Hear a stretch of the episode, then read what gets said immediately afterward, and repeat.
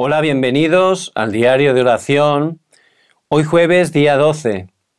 Les bendigo en el nombre de Jesús el Cristo y le damos toda la gloria a nuestro amado Dios, porque Él es bueno en todo tiempo y por su gracia Él nos da su palabra. El título de hoy es Por las siguientes generaciones. Y la lectura bíblica la encontramos en el libro de Números, capítulo 32, versículo 24. Vamos a leer todos juntos la preciosa palabra del Señor.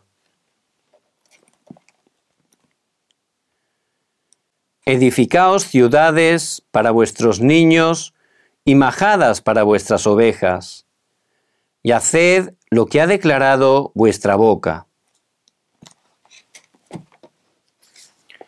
Satanás sabe que no puede vencer a los hijos de Dios, por mucho que les ataque.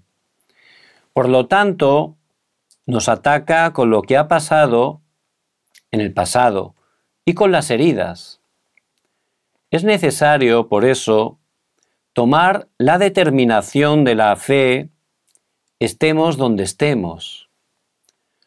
¿Cómo podemos hacerlo? Primer punto, tomar el pacto correcto.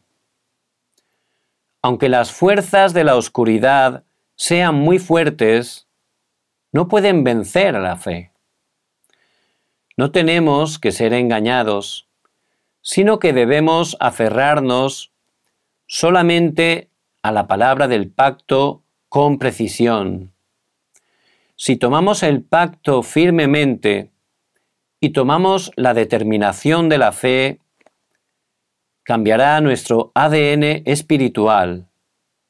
Además, Dios nos enviará a los ejércitos celestiales y los ángeles poderosos. Segundo punto, tomar el pasado como el mandato celestial. Tomar el pasado como el mandato celestial significa que hay que restaurar el poder del éxodo el día que pusieron la sangre del cordero, los israelitas fueron liberados de Egipto. De la misma manera, nosotros éramos esclavos que no tenían más remedio que vivir atados a la realidad actual. Sin embargo, Dios nos ha protegido y nos ha guiado hasta ahora. Tenemos que recordarlo y transmitirlo a la siguiente generación. Todas las promesas que Dios nos ha dado hasta ahora son las evidencias del futuro. En este momento solo tenemos que aferrarnos al pacto con precisión y seguir a la bendición del trono celestial. Dios nos dará las respuestas que trascienden el tiempo y el espacio. También la respuesta para salvar a las 237 naciones del mundo. Y ciertamente es muy importante que estemos aferrándonos al pacto correcto, el pacto de Jesús el Cristo, que consumó todo en la cruz. Él, como el verdadero rey, venció a Satanás. Como el verdadero sacerdote, pagó por nuestros pecados, nos liberó del pecado, el desastre, la maldición, y como el verdadero profeta, abrió el único camino de parte de Dios para los hombres para regresar a Él. Por eso ciertamente tomando el pacto y orando 24 horas, vamos a poder levantarnos como testigos. Y lo más importante que Dios nos manda es traspasar el pacto especialmente a las siguientes generaciones.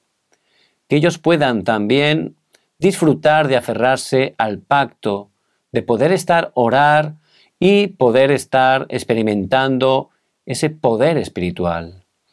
Por eso les bendigo en el nombre de Jesús el Cristo, que puedan estar tomando esta palabra tan importante, orando con ella y aplicándola en sus vidas Dios ciertamente va a levantar grandes obras. Vamos a orar.